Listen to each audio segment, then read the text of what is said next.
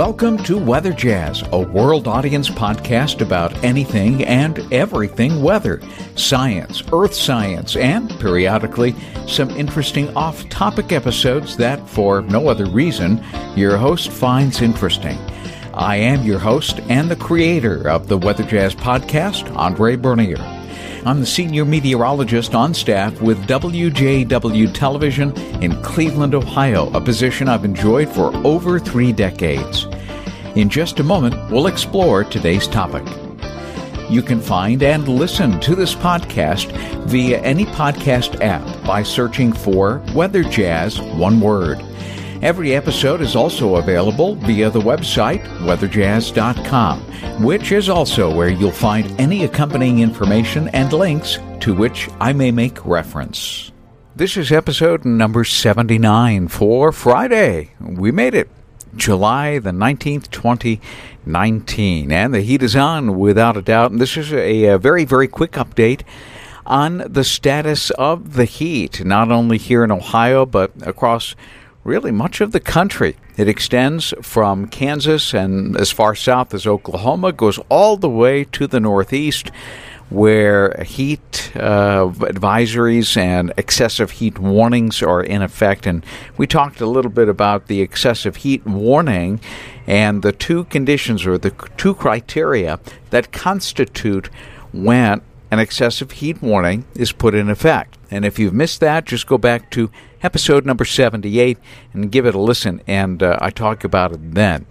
But uh, a quick update on the heat, at least here in Ohio. The good news is that even though we had a high of 94 at Cleveland officially, which was one degree shy of the record 95 degrees set back in 1930, uh, there was a redeeming quality of the atmosphere. Yes, it was hot.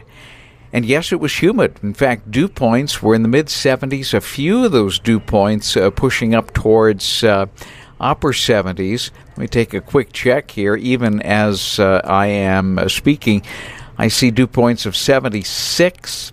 Findlay, Toledo, uh, Ashtabula has a dew point of 77 some of the higher readings uh, of uh, dew point value so far this summer. And typically, in a summer, that's about as high as you're going to get here in Ohio. Now, I have seen higher. The highest dew point I ever saw was 82.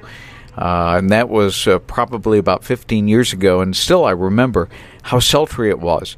Uh, it was as if you were jumping into warm water the minute you went outside uh, the door.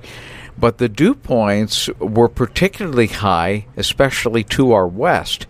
Uh, I mentioned this on Fox 8 News at 5 o'clock and showed you some of the dew points in Minnesota and in Iowa. Uh, and the highest dew point I saw was shared by two places in Iowa.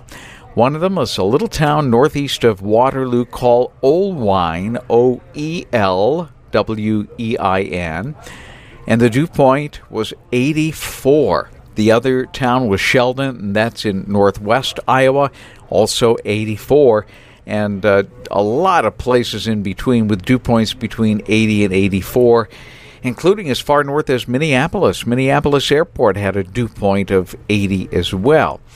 But in a, a text back and forth with a meteorologist friend who lives in Waterloo or in the Waterloo, Iowa area, his name is Jeff Kennedy. In fact, he uh, was once on Weather Jazz as my guest, and we talked about weather. In fact, uh, this might be a, a, good mental reminder for me to get him back on the show sometime and uh, to talk about things like this.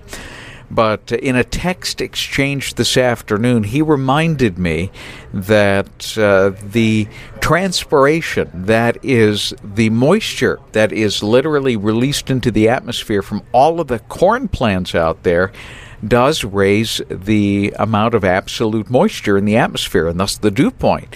And so, one of the reasons that the dew points were particularly high in Iowa and southern Minnesota uh, was uh, not only the meteorological conditions, but also the fact that uh, the transpiration from all of the agriculture uh, that goes on out there adds to the amount of moisture in the atmosphere. And uh, that isn't quite true for some of the areas in Ohio and Indiana where some of the fields just never got planted. It was too wet. So the corn plants never got out there, never um, got planted. It was just too late for that. In fact, when we were flying to Minneapolis last weekend, uh, my wife and I were checking out some of the farms below, and we saw a lot of brown squares between uh, Cleveland and the Indiana border.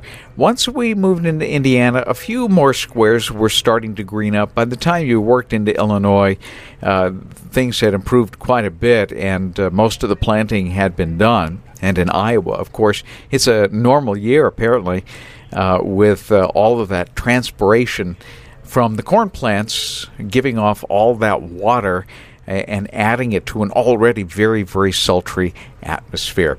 Well, let's talk about the heat indices, which today uh, rivaled that of yesterday, but I found a couple that were particularly striking. Uh, the first, for the last couple of hours, the heat indice went to 118, and that would be an Oelwein. That's the same place that had the dew point of 84.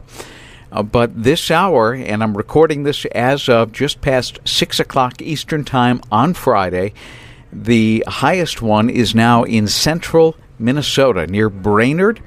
It's a little town called Litchfield. Their current temperature is 97, their dew point is 82, and their heat index is a whopping 121 degrees. Well, we have one more day of this heat going into Saturday. Then a cold front will put an end to this. In fact, next week, uh, for much of the Great Lakes states and the Northeast, uh, will be cool and dry. So, a huge, huge change coming by the time that uh, we come up with a new episode of uh, Weather Jazz early next week. Have a great weekend, a safe weekend. Stay cool. Use common sense and we'll get through this like we always do. I hope you've enjoyed listening to this podcast today. And if you're listening via a mobile podcast app such as Breaker, Overcast, Google Podcast, or iTunes, among the many that are out there, remember to subscribe to Weather Jazz so that you'll automatically download the new episodes as I am able to upload them. And please take a moment to offer a review, and every single one of those reviews helps to get the word out.